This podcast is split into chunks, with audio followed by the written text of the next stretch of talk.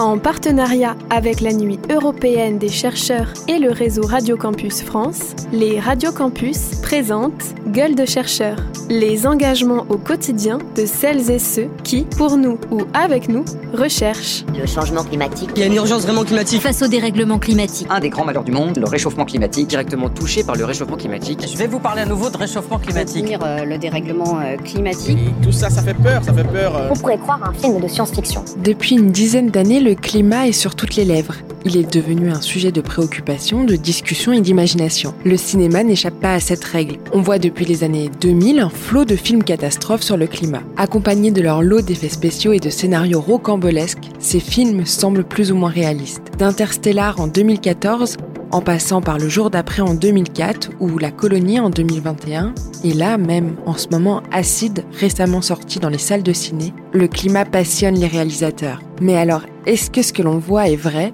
Le chercheur Olivier Planchon a enquêté. Gueule de chercheur. Bonjour Olivier Planchon, vous êtes chargé de recherche en climatologie au CNRS. Vous travaillez sur la circulation atmosphérique locale, ses variations et ses changements. Vous vous intéressez aussi aux risques qui découlent de ce changement climatique. Et là, à Dijon, pour la Nuit européenne des chercheurs 2023, vous donnez une mini-conférence sur l'étude de la façon dont le climat est décrit dans les films catastrophes, dystopiques et post-apocalyptiques. Alors, les films catastrophes, on voit à peu près tout ce que c'est. Les films dystopiques, ben, j'imagine que c'est le contraire d'utopique. Hein. C'est des scénarios euh, de, enfin, les scénarios de ces films sont souvent des récits fictifs qui se passent dans des sociétés ou un monde plutôt sombre. Oui. Et enfin, les films post-apocalyptiques, ben, on imagine que c'est des films dont l'histoire se déroule après la catastrophe. Exactement. Pour, pour, ces trois conférences lors de la Nuit européenne des chercheurs, vous avez sélectionné trois films. Et de ces trois films, vous identifierez ce qui est vrai, ce qui est faux, ou Oui. ce qui est semblable, potentiellement plausible. Alors, déjà, première question, pourquoi avoir accepté cet exercice un petit peu de pop culture? Enfin, c'est pas vraiment un travail de labo comme on l'imagine, si? Il y a des chercheurs qui travaillent spécifiquement sur ces sujets-là. Hein. D'ailleurs, j'en ai cité quelques-uns dans l'article euh, que je vous ai mis en, accès. Euh, moi, par contre, euh, c'est plus pour le fun, disons, parce que bon, il y a plusieurs circonstances. Euh, bon, j'aime bien euh, ce genre de film. J'aime aussi les films de science-fiction. Euh, et euh, l'idée remonte à plusieurs années déjà, euh, quand je travaillais à Rennes. Euh, à Nantes, euh, il est organisé tous les deux ans, je me souviens bien, euh, des, une, des conférences euh, en lien avec Jules Verne, puisque comme vous le savez peut-être, Jules Verne est né à Nantes. Et donc, ce sont des conférences spécialement consacrées à la science-fiction. Et dans le laboratoire où je travaillais à cette, à époque, euh, les, certains collègues de Nantes avaient transmis euh, une annonce de, de colloque euh, qui pouvait intéresser plusieurs d'entre nous parce que le sujet c'était la fin du monde. Donc, euh, euh, vous voyez où je veux en venir par rapport au film sur le, dont je vais parler euh, bientôt. Euh, et déjà, ça m'avait trotté dans la tête quand j'avais vu cette annonce-là, et j'avais euh, déjà euh, proposé quelque chose pour ce colloque, bon que je n'ai pas pu mener à bien pour diverses raisons. Mais ça m'est resté euh, et bah, je m'étais dit il faut quand même que j'essaie j'essaie de me remettre dans ce travail-là et que je fasse quelque chose euh, là un article et j'ai commencé à, à, écrire quelques pages euh, par rapport au film que j'avais vu à ce moment, revu, vu ou revu à ce moment-là. Et j'ai proposé à certains de mes collègues d'y participer. Certains de vos collègues, on peut peut-être les, les, citer. Il y a alors, Benjamin Paul. Alors donc, dans le laboratoire où je travaille, il y a Benjamin Paul qui lui euh, travaille aussi sur des problèmes de variabilité climatique, circulation atmosphérique et qui euh, qui est alors lui il est fan de science-fiction et puis spécialement de la guerre des étoiles. Bon ah euh... oui. c'est voilà. loin de la catastrophe voilà, climatique voilà, mais quand même. Mais il aime bien ça voilà. Euh, et puis alors les euh, qui a fait appel à un ami à lui qui euh, gère un ciné-club à Dijon Brice l'allemand et qui avait la connaissance de toutes sortes de films y compris des films étrangers non occidentaux, style film japonais que qu'on n'a pas dont on n'a pas l'habitude de parler. et puis les parmi les autres collègues, donc un collègue euh, spécialiste en euh, géomorphologie, risque, euh, alors comment on va dire, risque marin type onde de tempête, tsunami, donc Pierre Pouzet, et puis un collègue géomorphologue de Lyon, Nicolas Jacob, qui lui s'intéresse aussi à de au niveau historique euh, euh, ou à divers événements, euh, donc tout type d'événements à lien avec la géomorphologie, glissement de terrain, tremblement de terre, enfin toutes ces choses-là. Et tous ensemble, vous avez écrit cet article dont vous nous parlez depuis le début de cette interview qui s'appelle Le climat dans les films, les films catastrophes, mm. dystopiques et post-apocalyptiques. Mm. Là, spécialement pour euh, cette nuit européenne des chercheurs et cette mini-conférence, vous aborderez trois films que vous avez choisis, ou au moins des extraits de ces films. C'est Le jour d'après, La grande inondation et Hurricane. Pourquoi avoir choisi ces films, outre le fait bien sûr qu'ils abordent bah, des catastrophes euh, climatiques? Pourquoi bah, les avoir choisis? Les deux organisateurs qui sont venus me voir avant les vacances, on avait discuté de quel film sélectionner parce qu'en un quart d'heure, 20 minutes, euh, évidemment, j'allais pas parler des 55 films qui sont euh, traités dans l'article. Et l'idée, c'était ce qu'on avait convenu, c'était de sélectionner deux ou trois films euh, qui euh, portent sur des sujets voisins les uns des autres. Euh, voisins par rapport à, la problématique qui est traitée. Donc, dans ces trois films-là, ce qui est commun, ce sont des, des films qui parlent à un moment ou à un autre, que ce soit le sujet principal ou l'un des sujets, de submersion marine. Euh, donc, euh, ce qui permet, euh, bah, ce qui permettra, j'espère, d'abréger un peu le, le, le, discours en allant de l'un à l'autre de ces films pour bah, faire la, la, comparaison de la façon dont le, le phénomène est, est, décrit, montré, analysé d'un film à l'autre. Olivier Planchon, je vous propose qu'on écoute un extrait et qu'on se retrouve juste après. L'hémisphère nord doit son climat tempéré à l'effet du courant atlantique nord. La chaleur émise par le soleil arrive à l'équateur et est diffusée au nord par l'océan. Mais le réchauffement global fait fondre les calottes polaires, ce qui perturbe ce courant chaud de surface. Il pourrait même carrément l'interrompre. Si cela arrive un jour, ce sera la fin de notre climat tempéré. C'est un extrait du film Le jour d'après, donc que vous allez présenter euh, à la mini-conférence pour la Nuit européenne mm. des chercheurs. Dans cet extrait du film, donc d'après Jack Hall, euh, qui est paléoclimatologue, il explique que la catastrophe climatique, enfin en tout cas une, euh, une catastrophe climatique va s'annoncer. Son discours paraît très scientifique, mais est-ce qu'il est plausible? Alors, ce qui est intéressant avec le jour d'après, c'est que le fond euh, est, euh, est, extrait de théories euh, scientifiques tout à fait sérieuses. Après, ben, comme dans tous les films qu'on décrit, qui sont décrits, euh, libre au réalisateur d'aller, de rester près de la réalité scientifique ou alors de s'en écarter plus ou moins librement. Donc, dans, dans le cas du jour d'après, effectivement, ce dont il parle là précisément euh, dans le dans son discours, c'est du problème du risque du changement dans la circulation euh, océanique dans l'océan Atlantique Nord. Donc ça, on sait que c'est quelque chose qui varie hein, euh, selon les époques. Et ce dont il parle, ça serait d'un un ralentissement tel que euh, la circulation d'ouest serait perturbée euh, au point de, de, de générer euh, un retour de, du froid dans, dans l'hémisphère nord. Bon, on sait que ça s'est déjà produit. Alors, ce qu'il faut bien préciser, c'est que le, personnage en question dans le film, il est paléoclimatologue. Il hein. faut bien préciser ça parce que ce dont il parle, ce sont des phénomènes dont on a des, références euh, euh, euh, dans le passé de donc de ce re, retour de froid. alors évidemment, c'est quelque chose qui, dans les faits, se déroule euh, sur plusieurs centaines, voire milliers d'années. Et là, euh, dans le film, ça se déroule en quelques jours. J'allais l'aborder, cette question du temps rapide dans les films. C'est vrai que rapidement, enfin, un film ça dure quoi, une heure bah et oui, demie, deux euh, heures. Donc rapidement, on est euh, face tout de suite au, au problème Alors, climatique. Est-ce que ça c'est possible? J'imagine quand même qu'on j'ai- venir. moi j'aime bien quand je revois ce film-là et quand j'en parle euh, à droite à gauche, dire oh ben finalement c'est une bonne vague de froid comme les États-Unis en connaissent euh, chaque hiver. hein, euh.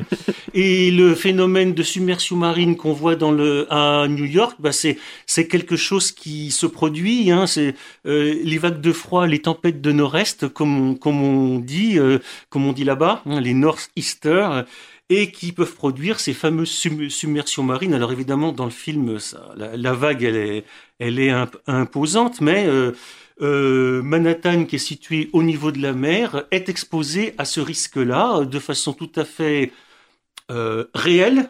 Donc si je résume, le jour d'après c'est plausible, c'est une théorie plausible qui pourrait même se passer à Manhattan directement. Oui, oui, mais, mais c'est- peut-être pas en, en deux heures de temps. Non, Voilà. non, non, non, non, non. C'est, et puis euh, l'in- l'intensité du phénomène, oui, c'est, quand même euh, euh, très, très fantaisiste. Hein, mais le fond de l'histoire, on a des choses tout à fait. ça, disons que ça repose sur des théories sci- scientifiques. Mm.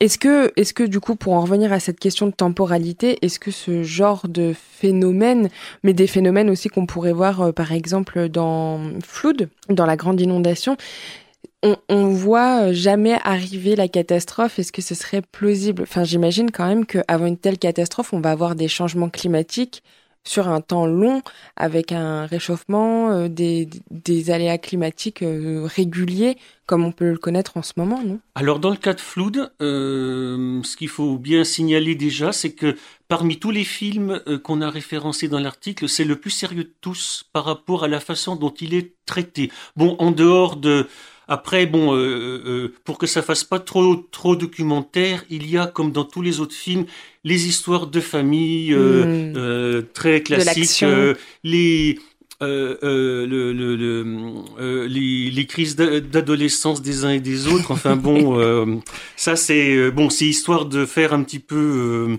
un peu sensible. Hein.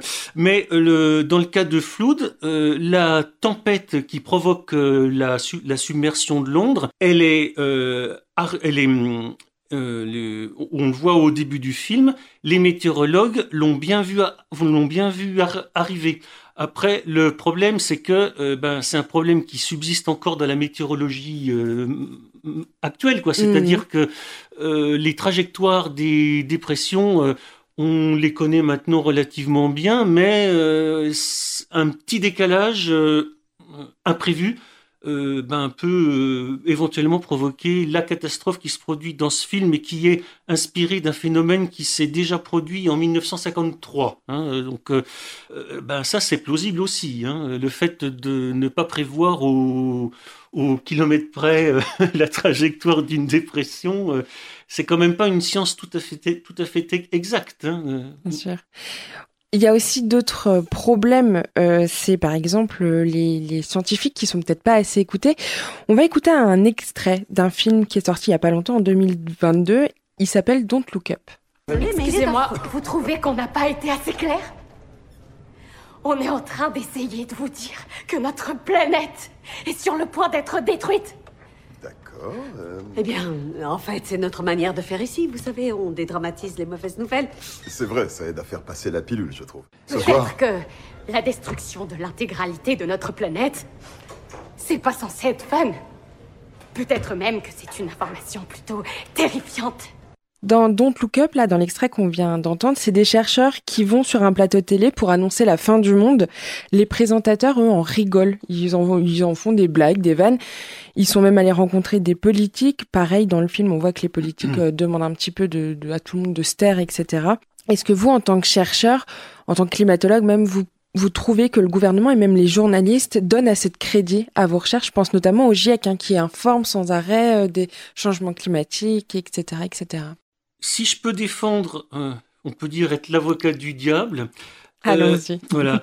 Euh, du point de vue des autorités, tout ce qui est autorité, que ce soit gouvernement, élus régionaux, locaux, bon, même si on peut adhérer à la, enfin, être tout à fait conscient de ce qui va se passer, il y a un autre problème qui est celui de la crainte de générer un mouvement de panique. Alors, il y a, y a deux choses différentes là-dedans.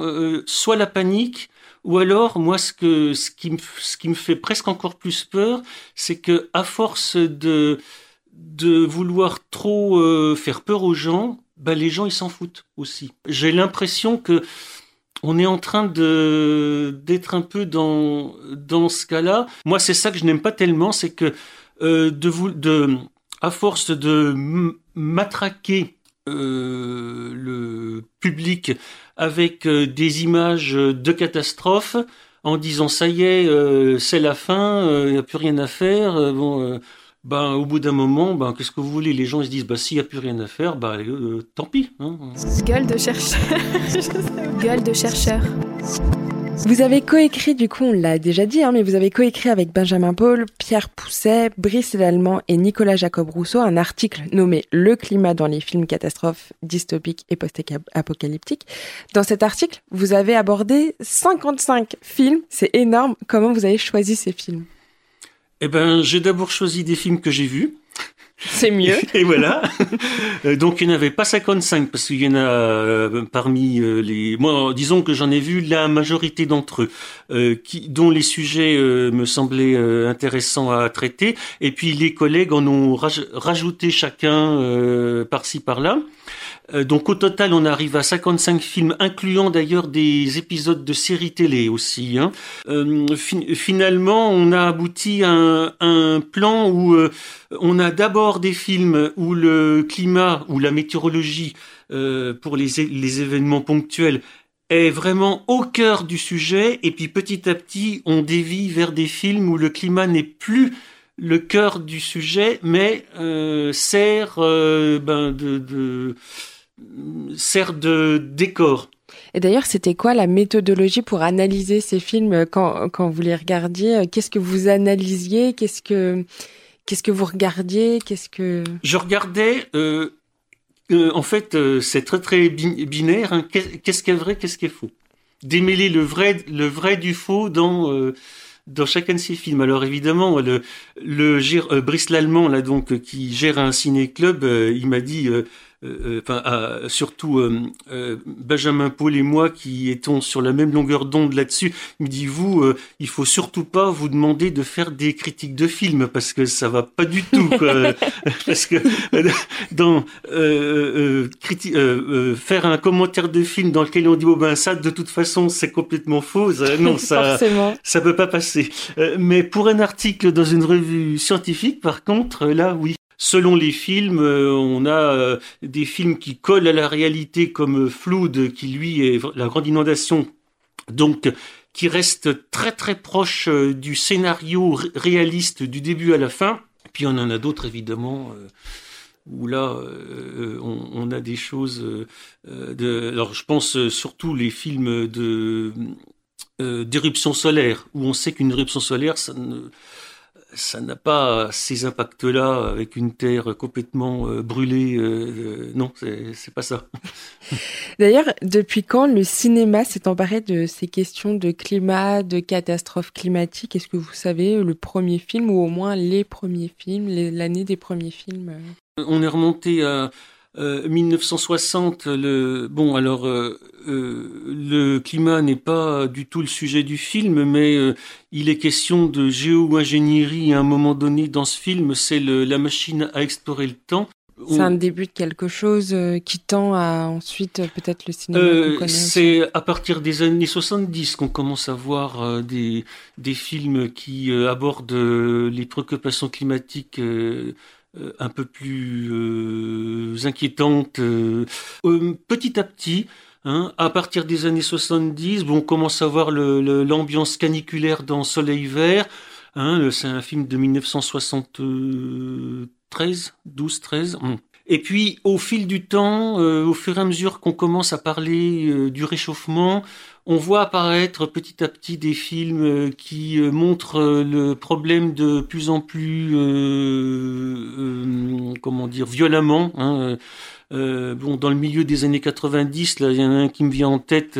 Euh, bon, là, c'est pas du tout réaliste, mais c'est fondé là-dessus. C'est euh, Waterworld. Hein. Bon, alors là, la, la Terre devient une planète océan. Bon, on sait qu'évidemment, même si toutes les calottes glaciaires fondaient, euh, on n'aboutirait pas à ça. Hein. les années 2000, là, ça, on peut dire que ça explose ce genre de film, là, de façon euh, encore plus violente. Euh. Et vous, dernièrement, euh, quel film sur les catastrophes climatiques se rapproche le plus, enfin, quel film vous avez regardé, hein, et qui se rapproche le plus de la réalité de ce qui pourrait se passer dans un avenir plus ou moins proche d'ailleurs? Ben, Ça dépend de...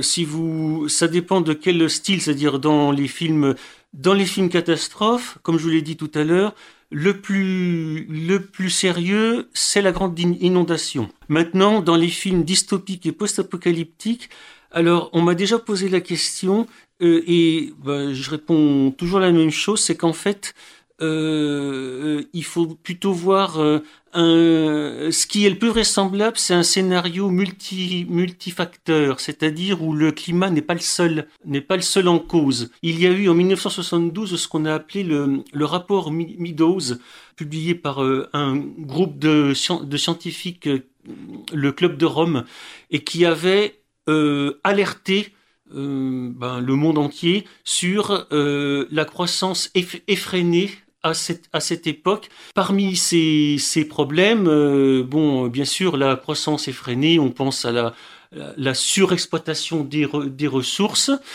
il y avait la surpopulation, euh, et, et puis euh, le, le problème du climat qui commence à pointer du doigt, enfin qu'on commence à pointer du doigt à ce moment-là. Donc la surexploitation des ressources, euh, le problème démographique et le, et le climat, euh, ces trois problèmes-là, ben, ils sont d'actualité et euh, ben, à mon avis, c'est plutôt la conjonction des trois problèmes qu'il faut prendre en compte. Oui, voilà. Désormais, un bon film catastrophe, en mm. fait, c'est la conjonction de ces trois phénomènes. C'est pas juste une catastrophe climatique. Non, non. On parlait de, crise démographique. Récemment, euh, en début du mois de septembre 2023, sur une chaîne de télévision, l'ex-président Nicolas Sarkozy a dit ça. Si, si le climat avait été régulé, ça se serait depuis bien longtemps. Donc il faut... Pas de dérèglement aujourd'hui? Le, climat a toujours été dérégulé. quand vous dites dérégulé, quand vous dites dérégler, ça veut dire que vous pensez que le climat est réglé. Hein. il y a eu à trois ou quatre reprises dans l'histoire de l'humanité euh, la quasi-totalité du vivant qui a été détruit. Alors il s'énerve, hein, déréglé. Est-ce que le climat a toujours été dérégulé ou déréglé comme il le dit? Alors, ce qu'il dit, c'est pas faux. Euh, mais bon, c'est un petit peu raccourci, quoi. Donc faut, faut voir. Euh, euh, en fait, c'est un problème de, pas de temps. C'est-à-dire, euh, à un pas de temps euh, de 10 000 ans, euh, on a un climat très, très stable jusqu'à maintenant. Mais par contre, si on regarde dans le détail, on a eu des fluctuations climatiques, par exemple ce qu'on a appelé le petit âge glaciaire, cette période assez perturbée, fraîche et, humide sur l'hémisphère nord entre 1300 et 1850.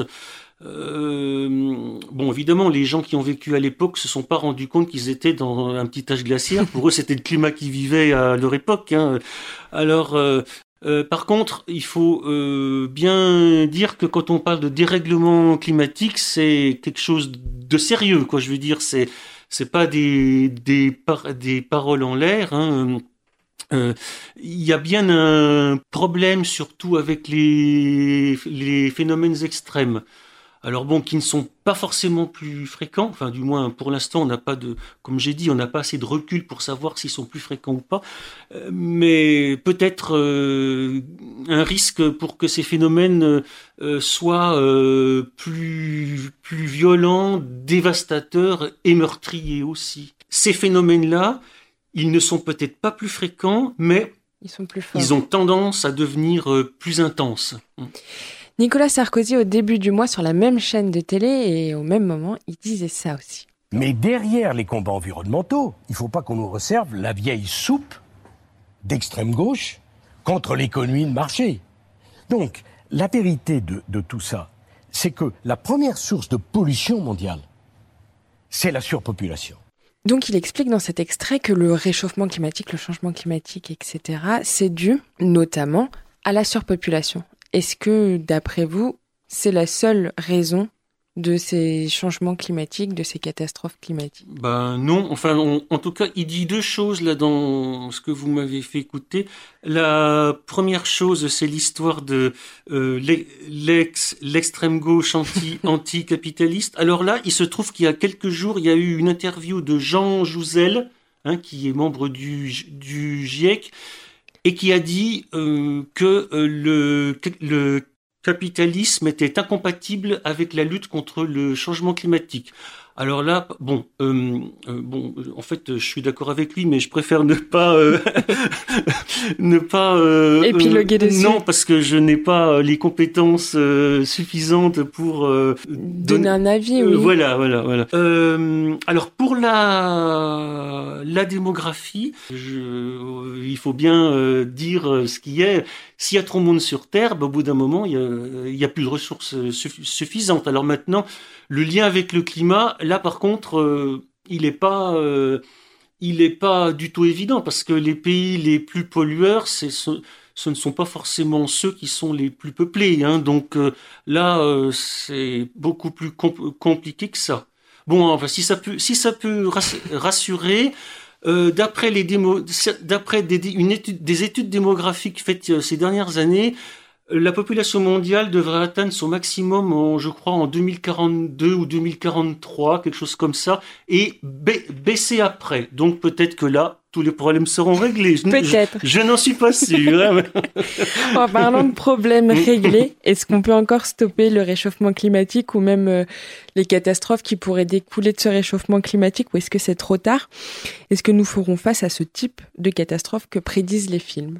Ben, euh, je pense pas qu'il soit trop tard, hein. mais par contre, euh, euh, il n'est jamais trop tard. Mais, le, problème, c'est que il y a ce qu'on appelle un temps de réponse, c'est-à-dire si on décidait du jour au lendemain euh, de prendre les mesures qui s'imposent, le problème, c'est que le, temps de réponse, lui, est beaucoup plus lent et le climat continuerait à se réchauffer pendant un petit, moment et enfin un, petit moment assez long d'ailleurs, et les, les dérèglements qu'on a observés ces dernières années continueraient à, à se produire le temps que les effets se fassent sentir. Mais il y aurait des effets à long terme. Ah ben sûrement. Il y aurait sûrement des effets.